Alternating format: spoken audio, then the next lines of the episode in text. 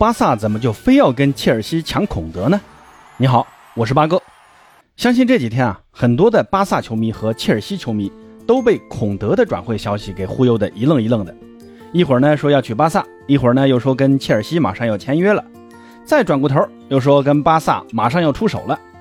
孔德离巴萨更近，这妥妥的一出大戏啊，把巴萨球迷和车迷给搞得团团转。现在呢也不知道孔德最后会去哪儿啊。反正这事儿闹了挺长时间了，那今天这期节目呢，就和朋友们聊一聊孔德转会这个事儿。说这个事儿之前呢，咱们先来说说孔德到底有啥好的，让巴萨和切尔西如此着迷。先简单介绍一下孔德啊，孔德今年二十三岁，法国人，打中卫位置。别看他打中卫啊，身高呢才一米八一，体重七十五公斤，在如今欧洲足坛流行又高又壮的力量型中卫的潮流中。孔德可以说算是一个另类啊，但孔德呢有着非常强悍的弹跳能力和良好的预判能力，这个特点呢很好的弥补了孔德在身高和体重上的劣势，跟高大的中锋拼抢头球是丝毫不落下风的，而且孔德呢还有非常冷静的意识和非常快的速度，这个特点也让孔德可以凭借自身良好的预判能力和速度提前卡位上抢，切断你的进攻路线。甚至是断下皮球，延缓甚至打断对手的这次进攻。同时呢，在进攻端方面，作为出球型中卫，孔德还具备很好的长传能力和持球推进的能力。这个特点呢，在如今的中卫市场中是非常的难能可贵啊。西甲呢本身就是以技术见长的联赛，孔德在西甲的前锋面前都敢于和对手拼脚下活而且呢，孔德在小的时候其实呢是打守门员出身的。这身体灵活性是非常的好，他妈妈说孔德是那种一输球就很不开心的人，所以呢，在孔德十三岁的时候，把孔德送到了波尔多 U 十三队，因为孔德的好胜心非常的强，为了赢球啊，孔德会全力以赴、不惜体力的奔跑，这精神属性直接拉满，那这些特点也让孔德能在人才济济的法国队站稳脚跟。你想想看啊，法国队的那些中卫都是些什么人呢？大巴黎的金彭贝，曼联的瓦拉内，阿森纳的萨里巴，拜仁的卢卡斯·埃尔南德斯，还有利物浦的科纳特，这些人呢，哪一个不是牛的不行，独当一面，可以在各自豪门俱乐部打主力的中卫啊？那在这群人当中，孔德都能有一席之地，所以大家可以想想，孔德为啥在转会市场这么受欢迎了？那孔德的优点这么多。年纪呢也到了二十三岁了，这练级呀也练得差不多了。塞维利亚显然无法承载孔德的野心，到了该去豪门的时候了。其实呢，去年切尔西就想买孔德，但塞维利亚开价八千万，切尔西呢当时没舍得买。其实呢，去年买是最合适的啊，因为没什么人跟切尔西竞争啊，价格到位了，孔德你就迁走。结果切尔西忍了一年，那今年不巧啊，碰上了巴萨跟你竞争。那为什么巴萨和切尔西都这么喜欢孔德呢？那咱们先来看看切尔西。那上期节目提到，切尔西的防线走的人实在太多了啊。这马上阿兹比利奎塔和阿隆索这两个西班牙人也在跟巴萨眉来眼去的，说是要落叶归根。那这都能理解啊。所以切尔西对于高水平后卫的需求还是非常大的。上个星期呢，就花了四千多万从那不勒斯买了三十一岁的库里巴利，配上席尔瓦。那切尔西打四后卫的话，这中卫其实是够了，但八哥觉得，切尔西的四后卫转变八成啊要以失败告终。先不说周日的热身赛，切尔西的四后卫阵型被阿森纳零比四给羞辱了。就目前的人选来看，图赫尔选择四后卫，其实啊并不是主动所为，而是因为缺少足够好的中卫，才被迫放弃了三中卫。而且四后卫阵型中，切尔西队内的中场。其实还是缺少一个好的进攻组织者，不管是四三三还是四二三幺，后腰的位置啊，其实问题不大，有坎特和弱鸟，但其他人谁能承担起前场的组织串联的作用呢？是科瓦契奇还是芒特，或者是哈弗茨？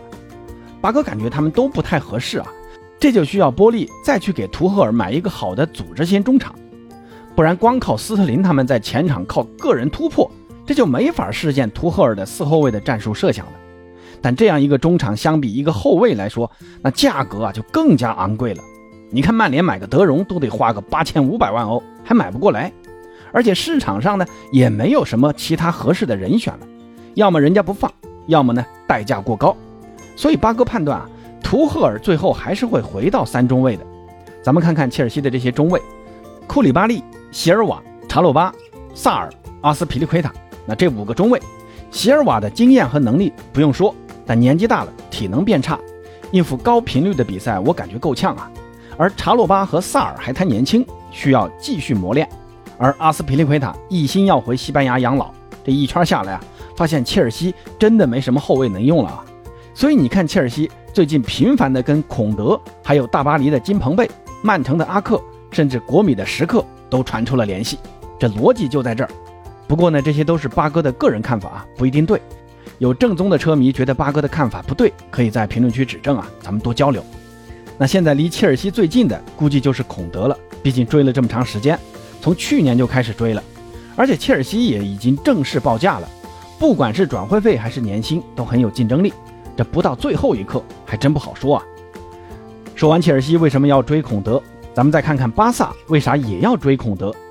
其实孔德的这个技术特点是哈维非常看重的，能出球，能上抢，速度呢还很快，虽然防高空球优势不大。但弹跳好啊，能预判呢，更关键是脚下的技术还特别好。目前巴萨的阵中啊，出球算好的估计也就皮克和加西亚了。巴萨的出球中卫其实一直是一个传统啊，那这名中卫呢，承担了守门员和中前场的串联作用。从后场发起的球，巴萨的守门员很少是通过开大脚的方式发的，基本都是靠地面传导，不管是给到两个边后卫，还是从中路发起。都需要球员有一定的持球能力和推进能力。在西甲，皇马和马竞都是那种逼抢很凶猛的球队。如果一受到逼抢就丢球，慌乱的交出球权，那对于巴萨的防守来说就很艰难了。所以哈维首先就需要保证后场出球的顺畅。这里就有两个选择啊，要么后腰拖后去接应，这基本就是布斯克茨啊。新赛季如果德容不走的话，也可以是德容来干这件事儿。要么呢，就通过中卫来过渡。从进攻的角度来讲，让中卫来出球会是一个更优、更直接的选择。那我们看巴萨的出球中卫，这皮克年纪大了，状态下滑的严重，而加西亚还是太年轻啊。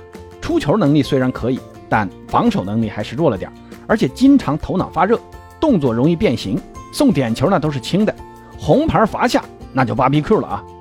那这两个人打主力，我觉得还是有点够呛啊。而新引进的克里斯滕森其实出球能力一般。而阿劳霍毕竟人高马大，虽然速度很快，但如果切尔西的阿隆索买不过来，这新赛季估计更多的还是会出现在右边位的位置上。那这么一下来啊，哈维在出球中卫这一块还是缺少一个合适的人选的，所以看下来买下孔德就是最好的选择啊。其实巴萨跟塞维利亚做生意买的球员很多都是很成功的，你像阿尔维斯、拉基蒂奇都是从塞维利亚买过来的。这些人都为巴萨立过汗马功劳的，拉基蒂奇呢，后来从巴萨又回到了塞维利亚，双方俱乐部之间的关系还是很到位的，所以巴萨从塞维利亚买下孔德是有一定基础的，而且孔德对于哈维的计划也更加满意。巴萨的报价虽然不如切尔西，但听说首付款更高，这就有利于塞维利亚拿着钱去买孔德的替代者。那对于孔德和塞维利亚而言，去巴萨会是更合适的去处。另外呢，听说下赛季哈维有可能会改打三中卫，那孔德就更得买了。在三中卫的体系下，阿劳霍肯定出任右中卫，阿兹皮利奎塔如果能来，估计是打左中卫，这是他在切尔西经常打的位置啊。那拖后居中的中卫就只能由孔德来出任了。皮克和加西亚都不适合首发这个位置，只能作为轮换角色来出战了。那不管是三中卫还是四后卫，在八哥看来，孔德都是那种。来了就能立刻增强巴萨的防守实力的球员，现在巴萨已经激活了第二个杠杆，手上呢也有点余粮了，拿下孔德的经济实力是有的，那就看这几天的转会市场怎么发展吧。那说到巴萨不停的加杠杆，很多球迷都在说巴萨寅吃卯粮，巴萨就是一个阿基米德，给他一个杠杆能撬动整个地球。那这话说的其实没毛病啊，但八哥想在这里说的是，寅吃卯粮。那也是没办法的事儿。巴萨首先必须要解决的是生存问题，不然两年以后巴萨就消失了。其次呢，巴萨的这种所谓杠杆啊，其实就是一种融资手段，跟咱们去银行贷款是一个道理的。咱们去银行贷款，银行都需要一个抵押物，比如你家房子，比如你家车子。那有了这个抵押物，银行再根据这个抵押物的价值打一个折扣，把款贷给你。比如你家房子值一百万，那银行会打个六折，最多呢只能给你贷六十万。那巴萨其实是拿未来二十五年的转播权收益的百分之二十五作为抵押物，从第六街贷了六个亿。